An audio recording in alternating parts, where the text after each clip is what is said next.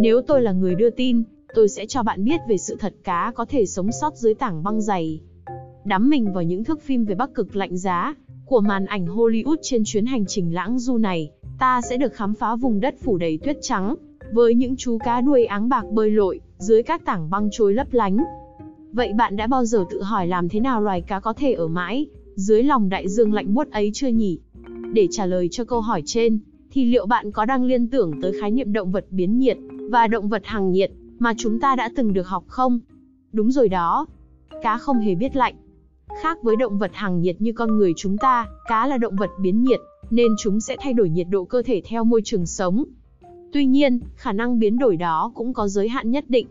Bởi lẽ chúng làm sao có thể sống trong nước sôi, hay trong ngăn đá tủ lạnh nhà bạn đúng không nào?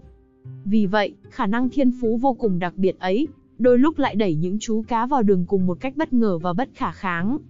Cá không thể nhận ra nhiệt độ môi trường sống khi nó giảm xuống quá thấp, và dẫn đến tình trạng cá không kịp thoát thân khi dòng nước bị đóng băng hoàn toàn.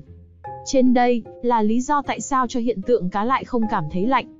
Bạn đã giải đáp thêm một điều bí ẩn nữa rồi đấy. Hãy đón chờ những điều độc đáo trong tập podcast lần tới nhé.